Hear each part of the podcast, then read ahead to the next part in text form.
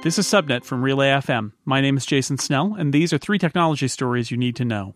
The Wall Street Journal reports that Samsung plans to make a splash with its 10th Galaxy S flagship phone.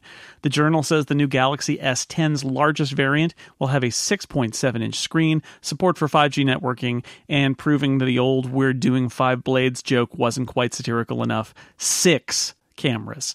The report says there will be three other versions of the Galaxy S10, including ones with 5.8 and 6.4 inch screens, and those phones will offer between three and five cameras each.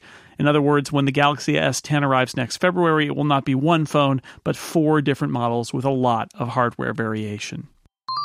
A few days ago, we reported that the app for the popular website Tumblr had been removed from the iOS App Store. Download.com reported that the reason for the removal is the discovery that there was child pornography on the service. Tumblr says that although it scans all content against a database of existing material to search for child pornography, a routine audit discovered content that was not in the database.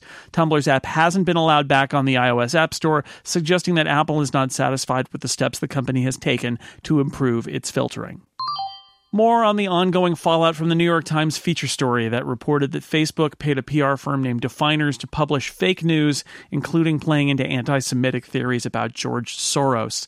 TechCrunch reported that Facebook's outgoing head of public policy, Elliot Schrage, fell on his sword in an internal memo taking the blame for hiring definers. Schrage justified the use of opposition research and pointed the finger at Facebook employees for allowing internal dissent about how Facebook has handled itself to become public. Schrage announced that he was leaving Facebook in the wake of the Cambridge Analytica scandal back in June. Just to be clear, a guy already leaving the company because of a scandal took the blame for this one, and on his way out the door decided to throw shade at Facebook employees who were publicly aghast at the decisions he made. Hmm. Best of luck to Nick Clegg, the former Deputy Prime Minister of the UK, who is now Facebook's head of global policy and will be reviewing all of the company's work with political consultants. For additional coverage of these stories and many more, search for Relay FM in your podcast player, and you can hear me on the Liftoff podcast here on Relay FM. And if you're in the United States, happy Thanksgiving.